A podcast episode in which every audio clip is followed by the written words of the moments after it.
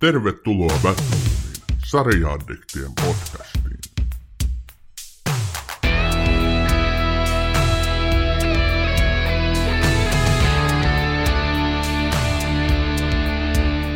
Tervetuloa Batroom podcastiin, hyvät kuuntelijat. Se on uusi vuosi, uusi kausi, uudet sarjat ja vanhat naamat. Batroom podcastin uusi kausi sisältää kymmenen uutta jaksoa, jossa käsitellään uusia sarjoja, vanhoja sarjoja ja klassikkosarjoja, mutta ennen kaikkea laatusarjoja. Upeaa palata taas sorvin ääreen vai mitä, Ossi Rajala? Mites vuodenvaihde on vielä? Vuodenvaihde on mennyt Sami Kangasperko todella hienosti. On upeaa palata kanssasi keskustelemaan, jauhamaan, lähettelemään WhatsApp-viestejä ja ennen kaikkea olemaan tota, niin, virtuaalisesti läsnä toistemme todellisuudessa. Joo, tää tunne on molemmin puolinen. No tota, onko sä katsonut televisiosta mitään mainitsemisen arvoista? Ää, Siis jos puhutaan tästä ajasta, mitä elämme, eli vuoden 2020 jatkona tullutta vuotta 2021, niin mainitsemisen arvosta on paljon. Mutta tota, lähdetään, jos lähdetään ihan tämmöisistä fiktio-tv-sarjoista, niin tällä hetkellä ensimmäisenä nousee mieleeni Ivalo-sarja, joka on monelle jo varmaan vanha tuttavuus sieltä virusta edeltävältä ajalta, mutta minä sain sen lopulta katsottua ja pidin kyllä. Ehkä joskus jauhetaan siitäkin enemmän. Jep, no mä oon kattonut, siis viimeinen Batroom podcastin jakso tehtiin tuossa joulukuun alussa viime vuoden puolella, niin sen jälkeen on tullut ahmittua Peaky Blinders, on tullut ahmittua rahapajasta kaksi ekaa kautta, sitä kun kaikki hullut on niin paljon kehunut, niin pitihän sitäkin alkaa katsoa. Sitten mä oon katsonut HBOta Vikingsin tätä jälki, kuudennen kauden jälkimmäistä puoliskoa, The Stand-sarjaa, Stephen Kingin The Stand-sarjaa samalta suoratoistopalvelusta. Sitten mä oon katsonut Siis aivan järjettömän paljon kaikenlaista, että kyllä on taas mukavasti mennyt tuohon ruudun tuijotteluun tämä aika, mutta mikä sen parempaa. Mutta tota, varmaan näistäkin joistain saatetaan hyvinkin tehdä oma jaksonsa Bathroomiin. Hei ihmiset, teitä on tullut todella paljon hyviä ideoita, hyviä vinkkejä, mistä sarjoista me voitaisiin täällä höpistä. Varmasti otetaan niistä muutama en paljasta yhtään vielä, mutta kyllä meidän tämän kauden tuotantosuunnittelu palaveri on Ossin kanssa pidetty ja ollaan viivattu alle aika vahvasti muutama ehdotus. Kyllä, tuotantopalaveri oli korona-ajan tapaan etäinen, mutta kostea. Ja sanottakoon nyt, että monelle tota, kuuntelijalle jäänyt mielikuva, että Sami vain tuijottaa ruutua, että hän on toki siis perheen isä ja ihan, ihan töissä käyväkin, että hän ei saa palkkaa Jopa. siitä ruudun tuijottamisesta, mutta sen lisäksi Samilla, voitko se kertoa sun hienosta harrastuksessa, johon liittyy tämmöisiä pyöriä?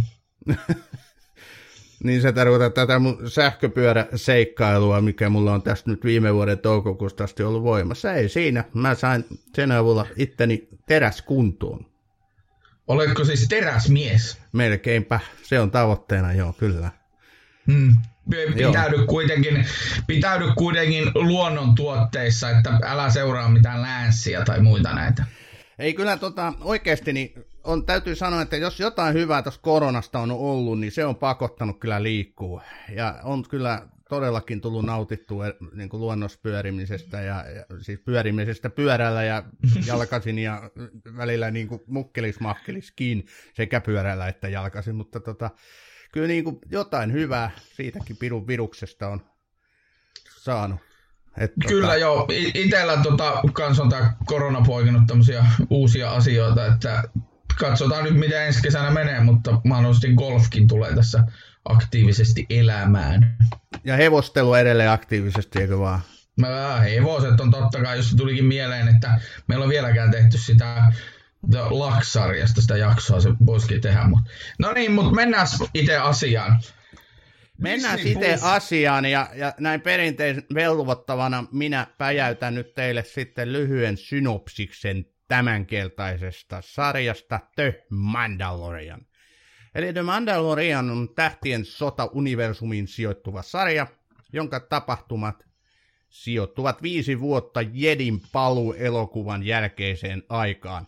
Sarja kertoo Mandalorianiksi kutsusta palkkiometsästäjästä, joka saa tehtäväkseen ihmeotus Grogun, paremmin tunnettuna Baby Yodan etsimisestä ja palauttamisesta salaperäisen asiakkaan haltuun. Suorittaessaan tehtävää Mandalorian kuitenkin kiintyy Groguun eikä palauta häntä, jolloin koko universumi hyökkää Mandaloriania vastaan. Tämä sarja Mandalorian on julkaistu Disney-tilausvideopalvelussa nyt kaksi kautta, ja sen pääosissa on muun muassa Petra Pascal, ja sen on luonut Leijonen kuningas 2019 ja Iron Man elokuvista tunnettu John Favreau. Tässä kuivat paperinmakuiset synopsikset tähän alkuun. Mitäs mieltä Ossi sarjasta? Siis, puhutaan ensin tuosta Disney Plus-palvelusta. Mä en tiedä, se ei ole varmaan kaikille edes meidän kuuntelijoille tuttu. Ainakin niitä lukuja, mitä mä katsoin tuossa viime vuodelta, niin sen hinnassa huolimatta, joka on muistaakseni 6,90 tai sitten vuosimaksulla, oliko se 59 euroa, sai sen tarjouksen, niin tota, se ei ole Suomessa vielä ihan hirveästi jalkaa saanut, mutta varmaan ajan kanssa näiden just Mandalorian ja muiden tuotteiden kautta hiljalleen päätyy kuluttaja käyttöön Suomessakin. Oletko Sami kattonut sieltä mitään muuta kuin Mandalorian? En. Tämä oli niinku just, että kun se iski se tarjous, että ottaa koko vuoden siihen viiteen ysi, niin mä laskiskelin, että no, lapset kuitenkin ne vuokrailee melkein kerran kuukaudessa jotain Marveleita tai sitten tota, näitä muita Disneyn alla olevia sarjoja tai elokuvia, niin totta kai mä nyt sen sitten hankin ja, ja lompakko edellä lähin. Ja, ja, no, mä tiesin kyllä, että Mandalorian on kova, että se täytyy katsoa ehdottomasti, olihan sitä hehkutettu pirusti niin kuin lippulaivana. Ja toi, no mut se on ainoa edelleenkin, mitä mä oon sieltä katsonut. Entä itse, me... onko sulla se? On joo, totta kai. Sä ja tota... muuta lainata niitä, siis huom, lainata niitä käyttäjätunnuksia, mutta et saanut toimimaan. Joo, siellä jo, kaikille tiedoksi, että IP-osoitteet kytätään, että joka yrittää, niin älkää epäonnistuko. Tota, olen katsonut muutakin, ja, ja totta kai sinnekin on nyt jostain syystä jollain ihme härvelillä ne on saanut sinne Simpsonitkin haalittua. Mutta Johtuu Foxin omistamisesta. Mitä? Se johtuu Foxin omistamisesta. Eli Disney omistaa Foxin ja Fox omistaa Simpsonit ja näin. Disney Plusalla on siis Pixarin brändi, sitten sillä on tämä Marvel-universumi, Star Wars, National Geographic, mitä löytyy täältä Disney Plusalta. Ja sitten tietysti ne Disneyn omat alkuperäiset leffat. Me vaimon kanssa otettiin se, me katsotaan, ollaan katsottu nyt koko parisuhteen me ajan reilu 10 vuotta, niin joka kerta kun aina kun tulee uusi Disney tai Pixarin tai mikä tahansa uusi piirretty, me katsotaan se aina. Se on vaan semmonen jotenkin perinne. Ja tota, itse on kattonut kaikki Disney varmaan ihan sieltä Eikö itse asiassa olen kattonut jokaisen, joka ainoa niin Disneyn julkaistun piirretyn. Ja tota, sen takia tämä palvelu oli tosi niin kuin odotin siltä ja sitten siellä on aika jänniä semmoisia yksittäisiä juttuja. Siellä on ihan alkuperäinen, ihan ensimmäinen mikkihiiren piirretty. Siellä on ihan ekat akuankat. Siellä on, siellä on tosi paljon semmoista ylimääräistä, mitä ei löydy mistään muualta. Mikä esimerkiksi niin YouTubesta poistettiin jo 10-15 vuotta sitten tekijärikkomusten takia, niin nyt tänne Disney on tunkenut tänne omaan palveluunsa et tota, lapsiperheille tämä on ihan selkeästi niin lahja, mutta sitten myös lapsenmielisille ja, ja Disney-faneille. Ja sen lisäksi täytyy sanoa, että se käyttöliittymä on hyvä ja se toimii, toimii. Ja sitten sanon tuossa jouluaikaa siellä julkaistiin se Soul leffa, niin tota, se oli varmaan yksi viime vuoden parhaimpia elokuvia ihan oikeasti. Mä meitsin dikkas aivan järjettömän paljon. Hyvin, hyvin kuvattiin tuota tämmöistä, miten se nyt sanoisi, abstrakteja, tämmöisiä hahmottomia asioita niin kuin kuvattiin visuaalisesti siinä. Joo. Et suosittelen kyllä. Ei teidän tarvitse ottaa sitä kuukaudeksi kahdeksi, kattokaa toimiiko ja sitten se voi lopettaa. No eihän se menee ja onhan se kohtalaisen halpa hinta, mutta kun näitä on kymmenen kohta näitä suoratoistopalveluita mullakin, niin ei voida enää yhteensä puhua kovin halvasta. Puolet palkasta menee kohta, puolet palkasta menee kohta erilaisiin suoratoistopalveluihin. Ja tässä tullaankin siihen, että mulla on oikeesti, mä oon siis todellinen ahmatti, mitä tulee niin televisiosarjoihin ja elokuviin ja siitäkin niin, ja nyt mulla alkaa oikeasti se aika loppuu, että et jos, jos niin vetää HBOta ja, ja, ja Netflixiltä niin sarjakaupalla koko ajan tavaraa, niin ei, ei, ei vaan aika riitä katsoa Disneyä tai Amazonia, vaikka mieli tekisi, että watchlistille koko ajan vaan tulee lisää tavaraa ja hikeä pyyhkii, kun saa niitä vanhoja sieltä katsottua, että että niinhän tämä on, että harrastuksesta alkaa kohta tulla jopa työtä. Mutta toi, kyllä olen nämä samat pistänyt merkille, mitä sä äsken suosittelit, että täytyy toi täytyy ehdottomasti jossain vaiheessa sitten vilkasta, vaikka mulla alkaa yövuorot, niin tuijottaa siellä sitten silmät verestävinä. Mutta joo, nyt täytyy Ossi kyllä palata tähän, mistä me saatiin vuoden ensimmäinen väittely alka aikaiseksi, eli Disneyhän osti Century Fox-yhtiön ja tota, maksoi siitä yli 71 miljardia dollaria ja siinä kaupan yhteydessä sitten tota, siirtyi 22 000, työn, 22 000 työntekijää Disney-riveihin ja samalla myös Simpsonit. Eli näin siinä kävi. Ja, ja tämä National Geographic Partners myöskin siirtyi siinä saman kaupan yhteydessä.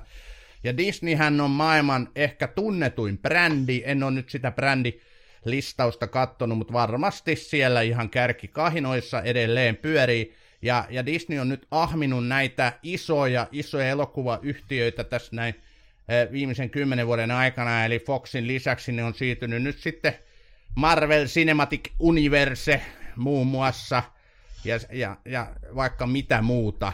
Lucasfilm tietysti, jonka myötä sitä Star Wars franchise siirtyi Disneyn, Disneyn tota, hoiviin, eli näin niitä sitten siirtyy, ja näähän on pikkurahoja Disneylle, vaikka se heittää niin kuin neljä miljardia George Lucasille, Lucasfilmista ja 71 miljardia Foxille, että nämä on todella taskurahaa se, mitä sillä rahalla sitten saadaan, aiheuttaa todellisissa faneissa huolta. Esimerkiksi kun mä oon kova Marvel-fani, niin pikkusen on nyt huolestunut siitä niistä uutisista, mitä on kuullut, että mistä te, Disney nyt tekee näitä sarjoja. Tämä WandaVision, joka nyt juuri pamahti käyntiin, joka tästä suomennettuna purppura noidasta kertoo tästä yhdestä supersankarihahmosta, niin kahden ensimmäisen jakson perusteella – niin ensimmäinen fiilis on, että nojaa.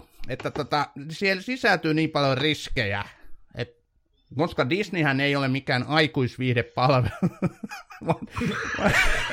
sanotaanko mieluummin niin, että lasten, lasten viihdepalvelu. tota... Itse asiassa nykyisin se on enemmän... Äh Koko, koko perheen viidepalvelu on, se on niin, oikea ilmaisu. Niin on, ja siitähän se on tunnettu. Ja, ja varmasti niin kuin nämä tulevat tuotokset tulee sitä olemaan, mutta hei, tästähän me voitaisiin taas puhua koko päivä. Pitäisikö meidän mennä meidän aiheen pariin? Eli toistan kysymyksen. Mitä mieltä olit The Mandalorianista? Miksi me muuten sitä päätettiin tehdä nyt jakso?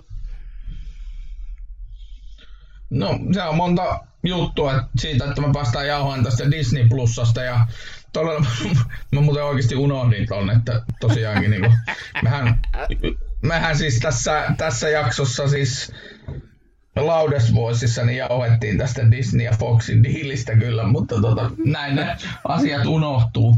Joka tapauksessa niin äh, haluttiin puhua sekä Disneystä, Disney Plus-palvelusta, ja Star Warsista.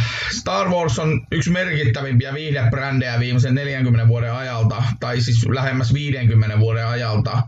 Ja se on vaikuttanut niin monen jo, niin monen sukupolven henkiseen ja fyysiseen kehitykseen, että tota, siitä on pakko puhua. Ja Mandalorian on osa Star Wars saakaa, tarinaa, tai niin kuin ne puhuu tätä tari, Star Wars tarinaa, se on jatko. Mandalorian tapahtuu viisi vuotta sen jälkeen, kun Jedin paluu loppu. Ja tämä on tärkeä huomio. Mä keskeytän sen verran, että kun mä aloin katsoa The Mandaloriania, niin mulla oli jostain syystä semmoinen käsitys, että se sijoittuu niin kuin, äh, se sijoittuu sinne, sanotaanko, no niin, nyt mä aletaan sitten paukuttaa teille näitä episodeja, niin mä, mä ajattelin, että se on kolmosen ja nelosen välissä. Eli kolmonen, joka on siis Sithin kosto, ja nelonen, joka on al- mm. alkuperäinen ensimmäinen tähtien sota, vuoden 1977 uusi toivo, niin mä luulin, että se on siinä kohtaa, mutta eihän se ollut sinne päinkään. Eli se on tosiaan viisi vuotta tota, Jedin paluun jälkeen, eli ennen tätä Force Awakens aloittamaan siis, uutta e, siis trilogiaa. Tämä tapahtuu ennen Disney Star Warsia, joka, jos, joiden ensimmäinen osa on siis Force Awakens. Joo, mutta, mutta niin kuin mä sun kanssa tuossa höpisin, niin tämä on aivan käsittämättömän massiivinen tämä Star Wars-universe. Se on oikeasti, lyödään nyt tähän historiaa alkuun, eli Uusi Toivo sai ensi vuonna 1977. Siitä lähtien tehty siis yhdeksän elokuvaa, täys, äh, yhdeksän Star Wars-elokuvaa, sen lisäksi kaksi spin-off-elokuvaa, kaksi animaatiosarjaa ja nyt sitten ensimmäinen televisiosarja. Eli tota, tämä on huikein iso. Et, äh, ja kun sä aloititkin tosta, että tämä niinku värittää lapsuutta. Mä muistan Jedin paluhan oli ensimmäinen elokuva, minkä mä oon nähnyt elokuvissa, millainen niin kuin, kokemus se oli. Mä olin 10-vuotias vuonna 1983, ja kaikki se, mitä siihen niin kuin, elokuvakankaalle silloin näytettiin, niin piirtyi kyllä lähtemättömästi ihmisen sieluun. Ja tota, mä oon kattellut niin kuin sen jälkeen vähän eri järjestyksissä näitä, mutta Uusi Toivo, se on aika hauska, mä näin sen televisiosta ensimmäistä kertaa mustavalkoisena. Se, älä, voidaanko puhua siitä elokuvana Star Wars, koska se on Star Wars, se uusi toivo tuli näiden kaikkien sekoilujen jälkeen vaan siihen jatkeeksi siihen nimeen. En, tuliko muka? Eikö se ole koko ajan Tule, ollut The New ole. Hope? Onhan se The New Hope niin kuin alaviite ollut siinä mun mielestä alussa. Mutta oli okay. miten oli ehkä, jos, jos se on nyt kaikkein yksinkertaisin, puhutaan vaan. Mutta tosiaan nämä kolme ensimmäistä, mitä tehtiin, nelonen, vitonen ja kutonen, siis universumin järjestyksessä, niin näähän on ne kaikkein parhaimmat. Ja näistähän niin kuin yleensä nostetaan Imperiumin vastaisku vuonna 80 valmistunut, niin kaikkien aikojen parhaaksi Star Wars-elokuvaksi. E, jos nyt jatketaan, niin mulle nämä kolme sitten, jotka tuli tuossa 2000-luvun taitteessa, eli Pimeän uhka, Kloonien hyökkäys ja Sithin kosto – ne on täyttää roskaa. En yhtään tykkää niistä. Sä muuten naputtelet siellä nyt jotain ja kaikki tulee sitten kyllä tallennettua, mutta ei se mitään. Ja sitten kun tuli 2015, alkoi tämä uusi kolmiosainen trilogia, missä The Force Awakens oli ensimmäinen. Se antoi paljon lupauksia. Siitä mä pidin, mutta Last Jedi ja Rise of Skywalker, niin valitettavasti sitten taas valtavia pettymyksiä. Rogue One, kohtalainen, Solo, täysin epäonnistunut. Et, ja niitä animaatiosarjoja mä en nähnyt, että mulla on niinku tämmöisenä ikiaikaisena Star Warsin tuijottajana ja fanina niin kuin hyvin ristiriitainen fiilis tästä koko universumista tällä hetkellä. Se on rakastettava, se on antanut niin hirveän paljon, mutta se on myöskin valtavasti aiheuttanut pettymyksiä. Että tota, Mä en tiedä. Eli tässä oli niinku mun muistot lyhyesti kerrattuna. Mikä sulla niinku, kerro sä omat kokemukset, muistot, fiilikset tästä kaikesta. Star Wars, tähtien sota. Jedin paluu oli mullekin varmaan se ensimmäinen, koska, koska eihän noista siis Imperiumin vastaiskut ja muut on katsottu sitten vasta myöhemmin. myöhemmin. Ja tarkistin tuossa, kun puhuit tuosta, että joku näpyttely kuuluu, niin mulla oli pakko katsoa Star Warsin alkuperäinen elokuva juliste sen ihan ensimmäisen, niin siinä, on, siinä ei ole mitään alaviitettä siinä, siinä siis julisteessa. Siinä lukee vaan, että a long time ago in a galaxy far far away. Just. Ja, ja siis tota, se alkuperäiset kolme oli loistavia. Ja totta kai siis Imperiumin vastaisku ja varsinkin jotenkin se Jedin paluu iski mulle aivan siis niinku silleen, että Mm. Uh, sitten mä sain semmoisen sarjakuvakirjankin, missä se oli tiivistettynä koko elokuva ja se oli niinku aivan jotain semmoista, mitä ei niinku voinut kuvitella edes oleva olemassa. No eihän se tavallaan olekaan, mutta itse haluan uskoa, että se, se, se, olisi, se olisi totta galaksissa jossain kaukana tuolla. Mutta sitten tosiaan nämä Lucasfilmin tekemät osat 1, 2 ja 3, niin tota, Sithin kostot ja muut, niin en, en mä tiedä, ne oli tosi masentavia. Siis todella masentavia jotenkin sen jälkeen niiden alkuperäisten. Ja sitten mä täytyy sanoa, mä oon kattonut elokuvissa kaikki nämä uudet Sama. Disney Star Warsit. Ja sivuhuomautuksena, että tuon Last Jedi mä katoin siis Jenkeissä IMAX-teatterissa ja tota, se jätti siitä elokuvasta kyllä semmoisen upea fiiliksen, mutta sitten kun myöhemmin katsoi sen elokuvan uudestaan, niin oli kyllä... Sanotaanko, että se kokemus oli hieman erilainen. Ja sitten toi tota, Rise of Skywalker, mä sanoin yhden podcast-jakson loppuunkin, että mi- miksi se on tehty se elokuva. niin sanoit muuten, muistan kyllä. Joo, ja tota mäkin on kysynyt, siis valtavaa ja niin taas semmoisia toivon pilkahduksia, että jes, tulee uusi Star Wars-elokuva, ja sitten taas niin se päättyy se jes semmoiseen voi ei tota, ajatukseen kuitenkin lopussa, että entä jos, ja valitettavasti se entä jos on aina toteutunut, koska tota, nää... Mun mielestä muuten se Solo, siis Han Solosta kertova solo-elokuva, niin se ei ole niin huono kuin nämä siis Last Jedi ja varsinkin tuo Rise of Skywalkerin ongelma on, Rise of Skywalkerin iso ongelma on se, että siellä on ympätty niin paljon kaikkea. Näiden ongelma on se olemattoman huono käsikirjoitus. Kyllä. Että, miksei ne päästä vaikka tota Quentin Tarantinoa käsikirjoittamaan, käsikirjoittamaan näitä Star Warseja, tai vaikka yhdessä vaiheessaan jopa uumoitiin, että Benioff ja Weiss, eli Game of Thronesin kaksikko, käsikirjoittaja kaksikko, on tulossa tekemään uusia Star Warseja. Ja sitä pidettiin silloin oikein pommina, että no niin, nyt saadaan kunnon touhua, mutta sitten taas kun ne epäonnistui siinä kahdeksannen kauden Game of Thronesin kahden, kahdenne, kahdeksannessa kaudessa, niin sen jälkeen kaikki, että älkää vaan tulko, että pysykää kaukana. Et, et niin se käsikirjoitukselliset ongelmat on ollut jatkuvia, että tässä on haluttu pitää se tietynlainen semmoinen lapsenomaisuus, ymmärrän sen hyvin, tässä on haluttu pitää semmoinen huumori, semmoinen pilke silmäkulmassa, nämä on vauhdikkaita seikkailuelokuvia, totta kai, ja sitä täytyy pitää kiinnikin, mutta sitten taas ne semmoiset lapsellisuudet menee niin yli, että se jättää semmoisen huonon maun. Että ne on ehkä kymmenenvuotiaille tarkoitettuja, mutta me ollaan Piru viekö melkein viisikymppisiä ja me ollaan oltu kymmenenvuotiaita, kun Jedin paluu tuli. Niin nyt me haluttaisiin niin jotain muuta ja enemmän. Vaaditaanko me liikaa? En mä tiedä, mutta tässä näkee ihan nyt vilkaisemalla näitä elokuvien tekijöitä, niin näkee esimerkiksi tämän Rise of Skywalkerin ongelma. Se on viisi, äh, neli, hetkinen, se on, onko siinä nyt sitten viisi käsikirjoittajaa.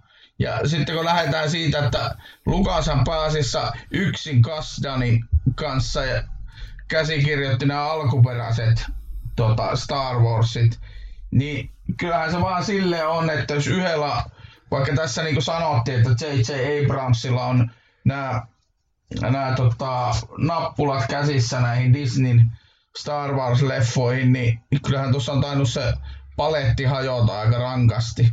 Mutta sitten taas niin tuo Rogue One ja, ja tota, Solo näistä Disney, Disneyn tuotoksista, niin ne ei mun mielestä ne on itse asiassa ihan ok leffoja, ei ne mitään mestariteoksia, mutta ne on ihan ok elokuvia. Kyllähän näihin liittyy myös tuotannollisia ongelmia, esimerkiksi Solo kun tehtiin, niin mä en muista kuka se alkuperäinen ohjaaja oli, joka siihen kiinnitettiin ja sitten se meni metsään se homma, niin sitten otettiin niin kuin vauhdista toi Ron Howard, joka on kyllä todella hyvä ja kuuluisa ohjaaja, niin otettiin paikkaan se, ja hän pelasti sen, mitä pelastettavissa oli. Ai niin, olikin Eikä se nyt joo. ihan...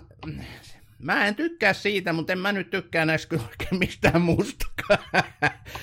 Näissä on tietyt jutut, että ne on ihan ok taso, en hauku, en missään nimessä, mutta se jättää niin paljon siitä lupauksesta täyttämättä.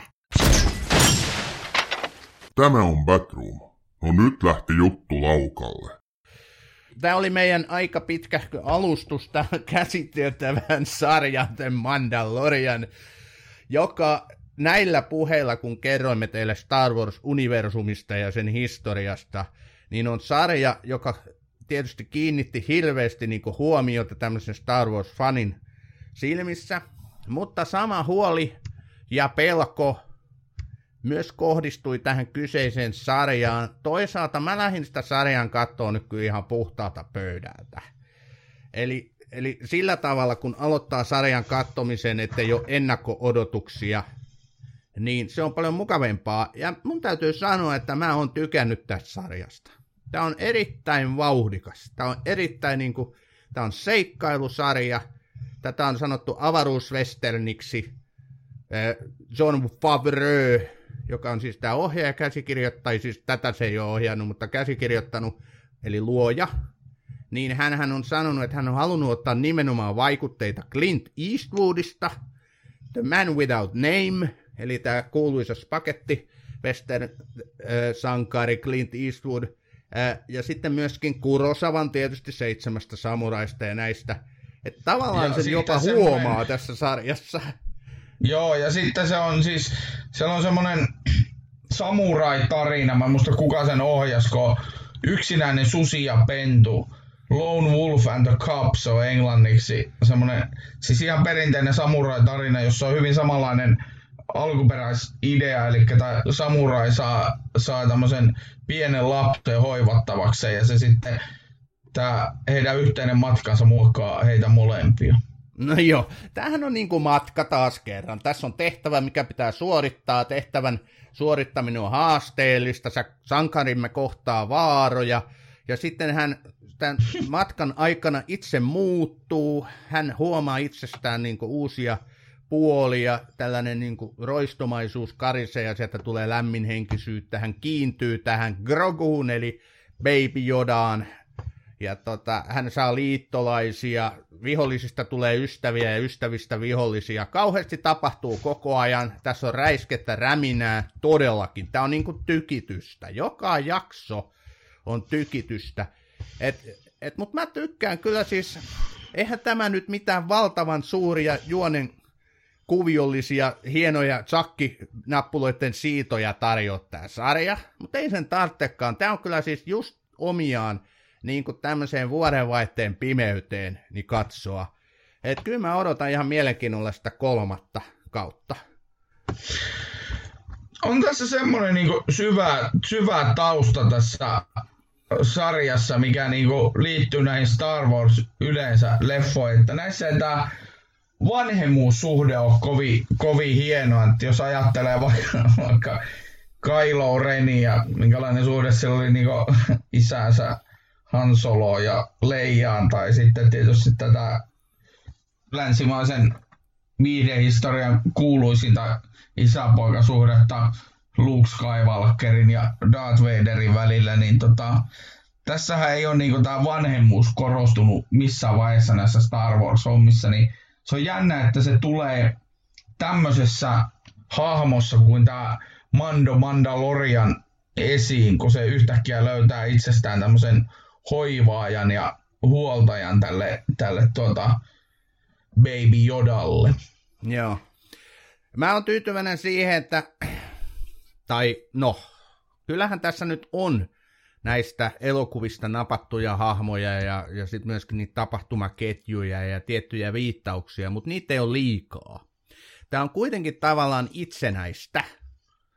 Niin paljon itsenäistä kuin se nyt voi olla.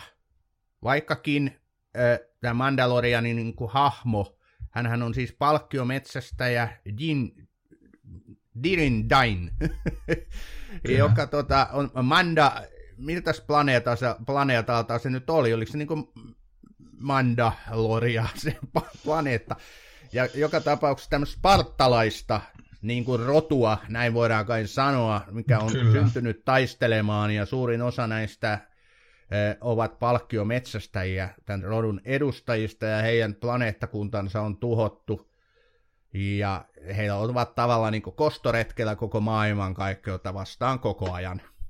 Mutta toi, se, se niin kuin alkuasetelmana on hirveän mielenkiintoinen, mutta sitten tosiaan sitä pehmeyttä tuo se, että et kun se sen Baby Jonan eli Grogun löytää, niin huomaa nopeasti, että et hän ei halukkaan palauttaa sitä niille pahoille asiakkaille, vaan niin kuin tavallaan jopa uhraa, itse, tai uhraa itselleen pyhän maineen palkkiometsästäjänä ja lähtee sitten tälle omalle reitille ja yrittää viedä Baby Yodaa, Grogua sinne omiensa pariin.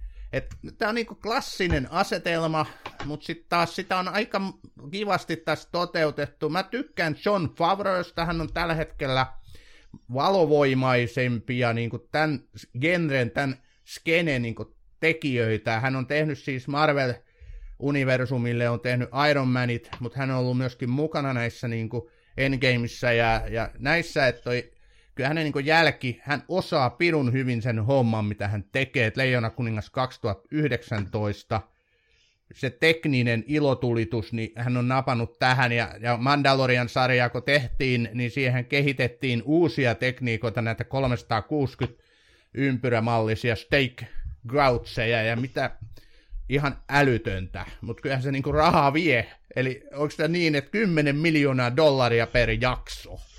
Niin ja sitten siinä on hauska se, että näiden jaksojen pituudet vaihtelee mu- muistaakseni 32 minuutista 48 minuuttia. Eli kun sillä ei ollut TV-kanavaa, mihin piti tuutata tietyn mittaista materiaalia, niin se teki just sen mittaisia jaksoja, kun halus.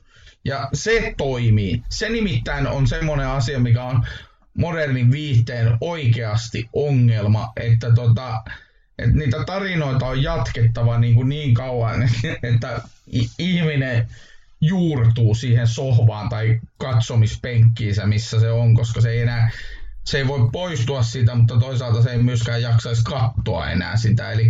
Eli tämä on niinku tiivistä kerrontaa. Tässä on mm. yksittäisiä episodeja, joissa aina näillä sankareillamme joku haaste. Tämä voi tosiaan ajatella tämmöisenä niin matka, matkasarjana, eli, tai sitten western, avaruuswesternä, ihan miten vaan. Mutta joka tapauksessa niin tässä on erilaisia tehtäviä, jotka tavallaan vähän vähältä vie eteenpäin sitä pääasiallista juonikuviota.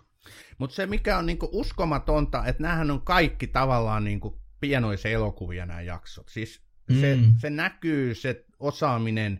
Että jos sä katso Star Wars-elokuva, niin ei tässä ole mitään sellaista, mikä jäisi yhtään vähemmän. Ja tässä on kaikki ne klassiset asetelmat, on uusia hienoja ja vanhoja planeettakuntia, niissä on erilaiset ympäristöt, on jääplaneettaa, aavikkoplaneettaa, metsäplaneettaa, mm. tulivuoriplaneettaa, sitten on niitä erilaisia niin kuin rotuja, mitä siellä on, sarvipäitä, humanoidi sarvipäitä ja kaikenlaisia siis uskomattomia eläimiä ja, ja näitä ja siis aivan huikeeta katsoa sellaista. Että kyllä se, kyllä se niin kuin positiivisesti, kun ajatellaan tätä kaikkea, niin, niin, niin se, on, se on kyllä kau- kerta kaikkia nautittavaa katsottavaa jotenkin kun ajattelee koko tota Mandalorianin ko, kuviota, sitä, okei okay, tämä alkoi ja tämä oli jostain syystä semmoinen sarja, että tätä ei silloin tullessa hypetetty aivan kovinkaan aivan niin kuin älyttömästi ja puhki. Et sen jälkeen, kun tämä alkoi pyörimään, niin tämä tuli vasta mun tietoisuuteen. Ja tota, niin nämä jaksot on kyllä upeat. Siis nämä on oikeasti, siis siellä on mo- monia jaksoja, mitkä on niinku hyvässä ja pahassa niinku muistuttaa alkuperäistä Star Warsia. Täytyy kyllä sanoa. No totta kai, ei, tässä ei ole mitään sellaista, mikä ei muistuttaisi. Mutta sitten taas se, mitä mä pidän niin vähän ongelmalla, tai sit kun äsken puhuttiin niin tästä positiivisesta hypetyksestä, niin sitten mä taas nyt menen niihin, tai alan vähän kritisoida, eli nämä hahmot on hemmetin tylsiä osa. Enkä mä nyt tästä Mandalorianistakaan, siis tästä kypäräpäästä pahkiometsästä, en mä nyt häntäkään niin pidä. Mä en tiedä, mikä fiksaatio on niin Star Wars-universumilla näitä kaiken maailman kypäriä kohtaa. Eli niin, Darth, Darth Vaderillähän oli kuuluisa kypäränsä ja sitten tuli, äh, tuli Kylo Ren, jolla siinä alussa oli kans kypärä. Ja, ja nyt on Mandalorian, jolla on kypärä. Seat. Seatiin. Niin, ja sitten niin kuin huvittavaa, että, että Pedro Pascal, joka oikeasti siis todella kovan luokan näyttelijä, niin vasta kakkoskaudella, kun hän ottaa sitä kypärää pois. Mä en ole nyt ihan no. varma. Ehkä ekalla kaudella vilahtaa, naama, mutta kakkosella sitten enemmänkin. Mutta et, et mitä hyötyä on tuollaisesta miljo- miljoonaluokan näyttelijät, jos et sä näe sen naamaa, että eikö se nyt ihan sama ole, kuka sitten puhuisi? Et tota... No sitten näissä positiivisissa arvioissahan tätä on sitten taas tuotu sitä kautta esiin, että tota, kaveri näyttelee ilman, ilman kasvua niin loistavasti sinne, että asiat on niin se on ihan näkökulma kysymys. Mutta mut joo, ja tämä on mun mielestä mielenkiintoinen asia. Mä oikeasti on pohtinut sitä, että tarjoako se katsojalle vähemmän, jos sillä on kypärä päässä. Ja mulle se tarjoaa. Kun sä et näe sen henkilön kasvoja, sä et näe ilmeitä, e, et näe sitä niin kuin näyttelemistä, niin se jättää jotain antamatta. Eli no, kypäräpäisen ka- Ja mä en ymmärrä, miksi se kypärä, miksi, miksi ne loi semmoisen hahmon, jolla on oltava se kypärä. Et, mä, mä se, haluaisin no, kysyä. Tämä on Batroom. Välillä innokkaasti, aina äänekkäästi. Tässä tullaan taas siihen Favröhön, kun tässähän Siis sehän rakastaa todella kypäriä. Nämä, nämä, tota, nämä robottipahikset, mikä, tai droidipahikset, mikä tässä sarjassa on, niin muistuttaa yllättävän paljon rautamiestä. No niin, Iron Man, joo, oot sä kyllä oikeassa tuossa. joo, todellakin. Mutta mut oikeasti, jos ajatellaan Star Wars Frank, ha, Frankhaisia ja, ja kaikkia sen miljoonia hahmoja, mm. tätä koko universumia, niin mm. Niin pitikö se nyt tehdä kypäräpäisestä palkkiometsästäjästä se ensimmäinen no, spin mielestä se oli kiinnostava. Tämä koko, niin, koko mielestä... on lähtenyt Favrelta tähän sarjaan. Häh? Tämä koko sarjan idea on lähtenyt Favrelta. Tätä, tätä, alun perin Lukas oli joskus vuosia sitten heitellyt kaikenlaisia ehdotuksia, mutta ne oli eri syistä kalleutensa takia televisioyhtiöt oli tuominneet ne, mutta nyt kun rahaa on niin pohjattomasti enemmän kuin Suomen valtion kassassa, niin tota, sitten Favro oli saanut tänne ajatuksen, että se oli saanut myytyä sen Disneylle ja siitä se sitten lähti.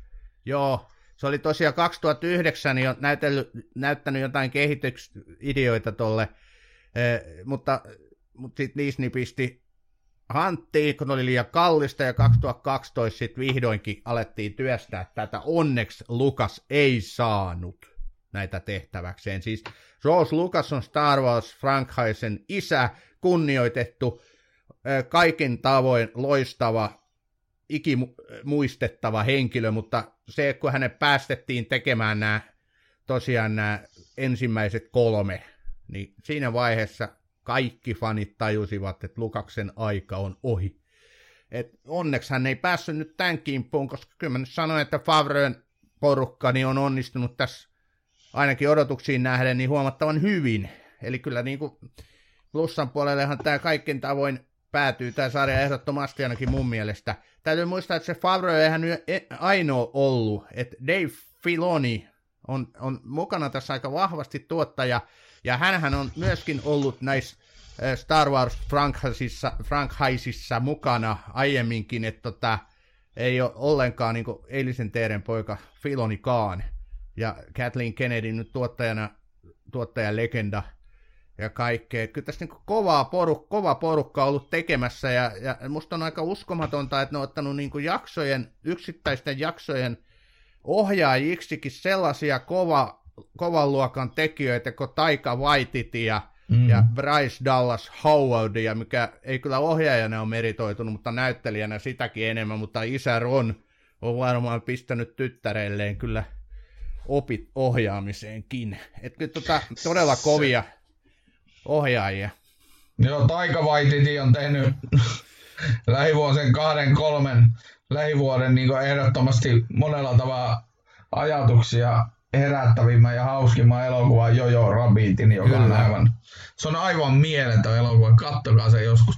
Joka siis- tapauksessa, siis, jos ette ole katsoneet siis. Anna mun hiukan keskeyttää, Taika Waititi pistäkää ihmiset mieleen, sen, sitä nimeä ei voi olla itse asiassa muistamaan. Suomeksi se kuulostaa vielä niin hyvältä. niin, Taika Waititi tulee olemaan tulevaisuuden kovimpia ohjaajanimiä. Mä oon aivan varma siitä. Hänellä on loistava tekniikka. Hän on tehnyt, siis tekee niin Marvel-leffoja, ja, mutta myöskin sitten tämmöisiä niin kuin, tota, kovaluokan kassa, siis tämmöisiä niin kuin, sanotaanko nyt draamoja, miksi niitä nyt halutaan sitten kutsua, että hänellä on kyllä niin osaamis monipuolisesti, ja Jojo Rabbit on todellakin loistava elokuva myös. Sen elokuvan hienous paljastuu kyllä siellä varsinkin sellaisen loppupuolella. Se on todella... ei, ei, ei, tota, ei spoilata mitään, mutta se, öö, mennään sitten näihin muihin tämän sarjan toiseen päähenkilöön, eli Baby Jodaan, eli The Childin lapseen, joka on niinku yksi ihan oikeasti huikeimpia tämmöisiä viihdetuotoksia varmaan ikinä. tota, se on aivan uskomatonta, että se on oikeasti nukke ja sitten se on se tuotantoryhmä sai sen luotua niin aidon oloseksi, että Werner Herzog muun muassa, joka näyttelee tätä asiakasta ensimmäisellä kaudella kolme jakson verran, niin alkoi puhumaan sille nukeelle ja alkoi ohjaamaan sitä, kuin se nukke olisi oikea ihminen. ja sitten siellä oli... Hei, muassa... ve- ve- Versokista, sen verran Hersokista, hän ei ole yhtään ainutta Star Wars-elokuvaa muuten nähnyt se on yksi, yksi legendaarisimpia näyttää tai äh, siis elokuvan tekijöitä, ohjaajia, käsikirjoittajia, mitä on vaan niin lähivuosikymmenten aikana. Se ei ollut tosiaan katsonut yhtään Star Wars. Sitten ne jotenkin sai sen puhuttua tuohon varmaan rahalla. Mutta kuitenkin niin, niin tota... No rahallapa se, se sanoi just tulleensa. se sanoi ihan suoraan. Antoivat niin paljon rahaa, että päätin lähteä. Sitten tota, Herzogista on sanottava, että, että katsokaa Fitzcarraldo elokuva, joka on aivan kipeä sieltä vuodelta 82, kun se, ne roudaa sitä laivaa pitki, pitkin Amazonia. Ja sitten siis se dokumenttielokuva, joka sen elokuvan tekemisestä on tehty, että tota, se, siinä oli Klaus Kinski ja ohjaaja Herzog niin hyvin lähellä samanlaisia tunnelmia kuin oli tässä, tässä ää, Vietnam-elokuva pitkä. Vietnam-elokuva pitkä, selvä. Okei, okay, mutta Werner Herzog on siis tosiaan legendaarinen saksalainen näyttelijä, eli ei kauhean tunnettu, mutta todella, todella meritoitunut Eurooppa-tasolla. Joo, Baby Yoda, kyllä, siis se oli hyvin suojeltu salaisuus ennen kuin sitten Mandalorianin ensimmäiset niin kuin, teaserit ja trailerit alkoi tulla, ja varmaan vähän ennenkin siitä, totta kai niin kuin, tuotannosta oli niitä valokuvia julkaistu, niin siellä sitten tämä pikkuinen Joda näkyi, ja se nyt on herättänyt koko elokuva- ja TV-sarjan maailman niin kuin, henkeään haukkomaan, että vau, ihana, ja onhan se. Ja, ja mä sanon suoraan, että tuossa sarjassa se on niin mainio. Se on semmoinen pikku riiviö, siis 50-vuotias, samaa sukua kuin Joda, tai samaa rotua kuin Joda. Ei ole siis Jodalle mitään, niin kuin, ei ainakaan vielä paljastettu, että olisi mitään sukua, mutta toi eh, joka tapauksessa, niin on se nyt ihan mieletön riiviö. Ja Aivan ihana. Se pitkä Vietnam-elokuva, jota yritin sanoa tuossa, niin se on ilmestyskirja nyt. Herran Jumala, Ossi. Ei tässä kato, tämä dementia ei tule yksin, se tulee muistihäiriöiden kanssa. Tota, mutta joka tapauksessa niin Baby Odasta on sanottava, että sen niinku, se läsnäolo, miten se jotenkin saatiin olemaan sillä ruudulla, niin se, se on huikeeta. Sitten se istuu siellä, istuu siellä Mandalorianin repussa ne lentää jollakin jetpackillä ilmoja halki ja korvat lepattaa, niin Joo. se on jotain. Se on siis, se on siis, siis teknisesti ottaen niin ehkä hahmona kaikkia aikojen upein. Siis teknisesti ottaen, että se, se just nämä korvien lepatukset ja kaikki ne, miten niin kuin, niin kuin ilmeet vaihtuu sillä ja muut, niin tämä Favrehän, vaikka ihmiset te oli sitten mitä mieltä Leijona kuningas 2019, niin se on mun mielestä aivan loistava elokuva. Ja se johtuu siitä, että, että niin, ne kaikki eläimet on saatu niin hirvittävän upean aidon näköisiksi. Jokainen pirskatin karva niiden turkissa – näkyy hyvin tarkkaan. Ja, ja niin kuin se Favroin osaaminen on just tämän Baby Jodan tekemiseen siirretty, että jokainen Baby Jodan vihreä karvan hitunenkin näkyy tarkkaan ja lepattaa ja kaikkea. Et se on, se on upea, upea hahmo. Ja, ja totta kai, kun se on niin pirskati hellyttävä. Kukapa nyt ei Joda, Joda Babystä, Joda vauvasta tykkäisi. Mm, ja sitten tässä on toisena tai merkittäviä hahmoja on Siina Karano, vanha MMA, siis kamppailulaji harrastaja, josta nyt on sitten... Ja harrastaja. No joo, kyllä se oli aika... Kovamaineisin naisvapaaottelija, mitä maailma on päällään kantanut. Kyllä. No niin, hyvä. Sieltä tuli. Hienoa. Hyvä. Sitten tässä on pahiksena Giancarlo Esposito, joka on myös Breaking Badista ja kymmenestä miljoonasta erilaisista viidetuotantosta. Mä niitä on tosiaan kymmenen miljoonaa, kun mä etin sitä listaa kelata, missä se Esposito on näytellyt, niin siinä meni puoli tuntia. Niitä on niin paljon. Siis aivan Siitä. älytön määrä. Jostain... Joo. 1980 alkaen niin kuin joka vuosi ainakin viisi, missä se on ollut mukana. Mutta tota, joo, oh, siis Espositohan on, on tässä pahiksen roolissa ja toi ihan hyvin, hyvin vetää. Et vähän nyt tämä pahiskin tässä on kuitenkin tylsähkö. Tämä on niinku, mä tos äsken kritisoin näitä hahmoja, että nämä on laimeita. Siis Baby Yoda lukuun ottamat, nämä kaikki on vähän, että ne jättää niinku, tässä on jopa Carl Weathers. Ihmiset olette varmasti nähnyt Rocky, Rocky 1-4, missä Carl Weathers näyttelee ja hän on edelleen siis elossa. Jopa Carl Weathersin niin kuin karisma niin ei pelasta sitä hahmoa. Et ne, ne. En mä tiedä, siis se on varmaan todella vaikea tämmöisiä avaruussaippua operaan saada sitten tietenkään mitään sellaisia niin kuin ikonisia näyttelijäsuorituksia, mutta mutta jotenkin joo. Mutta jedejä tässä ei kauheasti näy. Paitsi no, se pa- yksi. pari jedit, jotka on sitten näille, jotka on näitä animoituja sarjoja katselleet, niin he ovat heille tuttuja sitten, mutta meille, joille nämä animoidut sarjat ovat vähän oudompia, niin tota, sieltä ei sitten ihan hirveästi, tai sanotaanko, että siellä tulee uusia. Tämä sarjahan on siis todellisille Star Wars-faneille, jotka on on tähän epokkiin tutustunut niin sieltä ja täältä ja pelien muodossa ja muutenkin, niin tämä on täynnä easter eggejä, eli tämä on niin todellisten nämä tekijät oli myös oikeita Star Wars-faneja, ne halusi kunnioittaa tätä perintöä ja tehdä sen oikealla tavalla. Mutta mä sanon vielä tuosta Carl Weathersista sen, että mä siis, mä siis luulin, kun se tuli ensimmäisen kerran ruuduun, että kato, siellä Lando, Karl.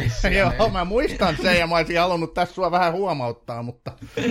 Joo, mä siis, mä menin oikeasti sekaisin siitä, kun ne molemmat vanhoja ukkoja, niin tota, nykyisin. Joo, kyllä.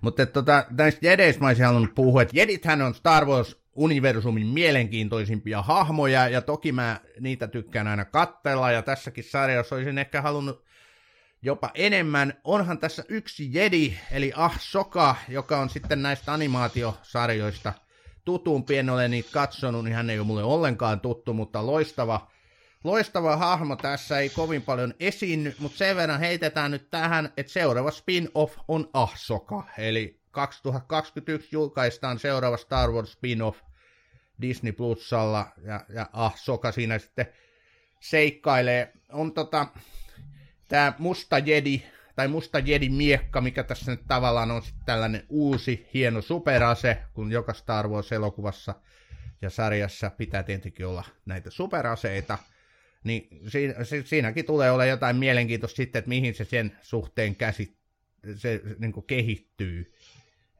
mä sanon suoraan, että mä en ole sellainen Star Wars-universumin asiantuntija, että mä osaisin nyt näistä. Mä tiedän, että näillä kaikilla on historiansa, Assokalla on historiaa ja täällä mustalla jedimiekalla tai mustalla miekalla sapelilla, valosapelilla on historiansa. Joku kuuntelija varmasti nyt siellä kiroilee, että ettekö te nyt tätäkään tiedä, tiedetä. Ei tiedetä. Olen, olen pahoillani. Mutta yksi juttu, mitä mä ihmettelin, siis kyllähän mä nyt Boba Fettin muistan. Siis Boba Fett, mm. joka heitettiin sinne Sarlassin kitaan siinä Jedin paluussa, niin mm. hän on nyt sitten yhtäkkiä elossa, ja sitä ei kyllä kauheasti selot, selitetty. Joo, sitä ei, sitä ei jaksettu millään tavalla selittää siinä, ja tota, sitten on mielenkiintoista, että 22 tulee sitten Book of Boba Fett, eli hän on päähenkilönä kans yhdessä tulevista Lisää kypäräpäitä. Mm. Kypäräpäät fiksaatiot jatkuvat, mutta miksi? Miksi jälleen kerran mä kysyn miksi? Miksi näistä hahmoista tulee nyt näitä spin-offeja? Eikö sieltä nyt löytyisi mielenkiintoisimpia? Joku uusi Jedi, aina no ahsokasta ne tekee, mutta Mistä Tule, sä Ossi haluaisit nähdä siis, spin-offin? Tuleehan Obi-Wan, siis Ewanhan, Evan McGregorihan palaa. Ainakin niin viimeisten tietojen mukaan niin pitäisi Obi-Wan Kenobista tulla. Tarina. Joo, mä oon kuullut näistä varhaisvaiheista, joo. Että sitten alkaa tulla näitä tutumpia, eli ihan keskushahmoja, hahmoista tehtyjä spin-offeja. No se Soolohan nyt tuli jo elokuvana, mutta toi, katsotaan no, mihin nämä, nämä sarjat kehittyy. Mutta mihinkä Sossi tämä Mandalorian kehittyy? Mitä tässä tulee tapahtuu? Niin, nythän ne uhos, että kolmatta kautta väännetään. Ja se on jo varma, että se tulee. Tuleeko se sitten 2022 vasta, että mm. ensi vuonna käsittääkseni, mutta korona ei nyt sentään kaikkea onneksi estä, mikä on hirvittävän hienoa. Et, et, et kyllä niin kuin tälle sarjalle todellakin suon jatkoa on sen verran hyvännäköistä toimintaa ja hyvännäköistä niin tekemistä. On ehdottomasti ja sitten mä sanon vielä tuota Lando Carlissianista, että tota, mä siis sotkin Billy D. Williamsin, joka on Landon alkuperäisessä Star Warsissa tämä näyttelijä. Mä sotkin Billy D. Williamsin tähän tota Carl Weathersiin. No herra jesta sentään, vertaan nyt niiden hauiksi ja pikkusen eroa. Niin, no mähän nyt aina katon ka- kaikkien hauikset. Mutta joka tapauksessa niin, tota, tämä sarja, mm, en tiedä mihin tämä nyt lähtee. Se päättyi mielenkiintoiseen cliffhangerin. Toi. Ei kerrota, nyt ei spoilata. Se on sen verran kova, että ei spoilata. No ei, ei me spoilata sitä, mutta sanotaan vaan, että jännittävään kohtaan päättyi. Ja, ja on pakko sanoa, että että vajosin kyllä aika kauas sinne 8-90-luvulle, kun katsoin tätä sarjaa.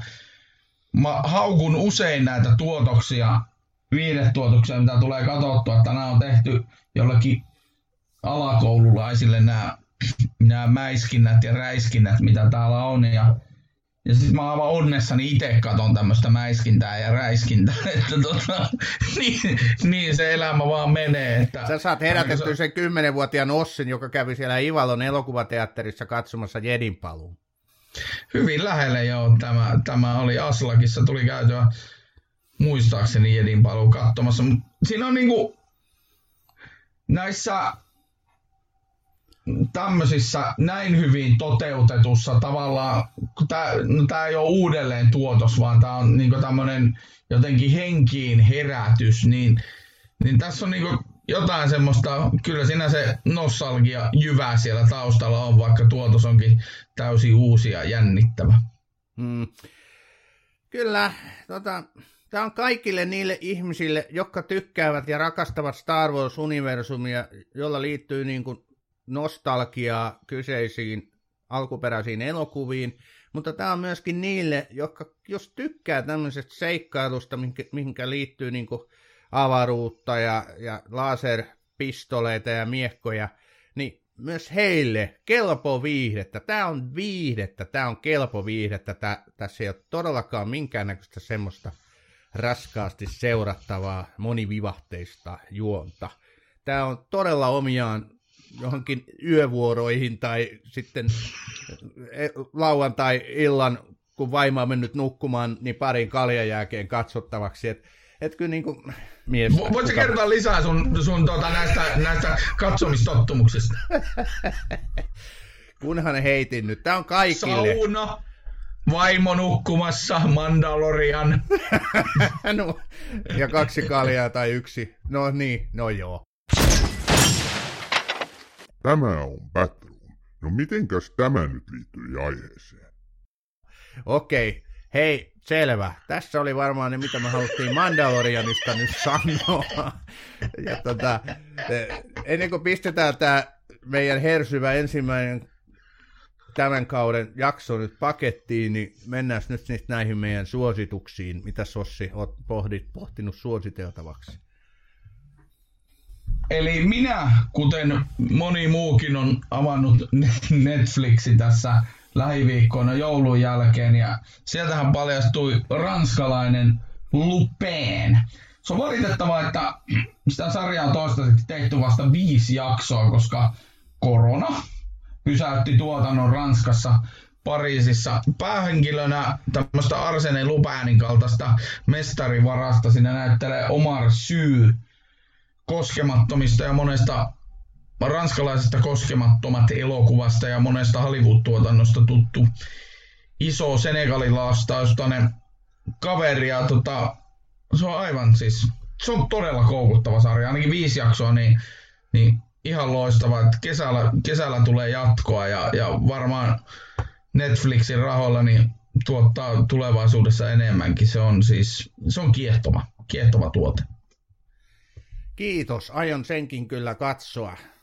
Ja mä haluan nyt suositella teille semmoista aivot narikkaan viihdettä, mitä toi Mandaloriankin vähän tarjoaa. Eli olen katsonut HBOlta tällaista espanjalaista draama, fantasia, kauhusarjaa kuin 30 Coins. Mä en tiedä, miten espanjaksi 30 sanotaan, niin tää on kuitenkin 30 kolikkoa. Tässä on aika mielenkiintoinen juoni, eli Juudas Iskariot, joka petti Jeesuksen ja sai siitä 30 hopearahaa, niin tämän 30 hopearahan keräilyyn erikoistuneet mustat papit yrittävät löytää sen viimeisen kolikon, joten he sa- jolloin he saisivat niin kuin tällaisen mustan makian täyttämän maailman levittäytymään ma- maailmaan – Tämä tuota kertoo semmoista espanjalaiskylästä, jossa alkaa tapahtua kummia. Mä en tiedä, miten tätä kuvaisi. Tämä on niin kauhufantasia on ehkä lähin se genre. Tämä on erittäin huono, mutta tämä on niin hyvä, että tämä on huono. Eikö tämä on niin huono, että tämä on jopa hyvä. Ja mä oon jotenkin tätä jäänyt nyt katsomaan. Älkää, jos te niin kuin, tämmöiset niin kuin laadukkaita sarjoja etsitte, niin tämä ei nyt välttämättä ole teille. Mutta jos te nyt kat- haluatte sit lisää näitä tällaisia niin kuin, viimeisten tuntien ennen kuin menen nukkumaan sarjoja katsoa, niin tässä olisi kyllä yksi ehdoton. Ja Espanja, jotenkin niin espanjalaiset osaavat tehdä tämän kaltaista. Mä tykkään, se, se on kaiken tavoin niin kuin toimivaa. Saanko mä sanoa, mikä se on espanjaksi? No. Se on 30 monedas. 30 monedas. No niin, hyvä Ossi, kiitos. Höri Coins, eli 30 kolikkoa. HBO suoratoistopalvelussa juuri nyt katsottavissa. Tässä minun suositukseni. Tämä on Batroom, TV-sarjojen podcast. Eipä tässä. Ja tässä samalla sitten tämä meidän tämänkeltainen jakso. Kiitos, kun olet kuunnellut tänne asti. Laittakaa meille toiveita, ehdotuksia, ruusuja ja risuja, kuten tähänkin asti, meidän somekanaviin ja sähköpostiin kahden viikon päästä meillä on sitten taas jotain muuta tiedossa. Haluatko Ossi jotenkin päättää tämän kertaisen jakson? Mä päätän tämän podcastin mestari, jedi ja opettaja ja kaiken maailman osaaja Jodan hienoon lauseeseen. Pelko on polku pimeälle puolelle. Pelko johtaa raivoon, raivo johtaa vihaan ja viha johtaa kärsimykseen.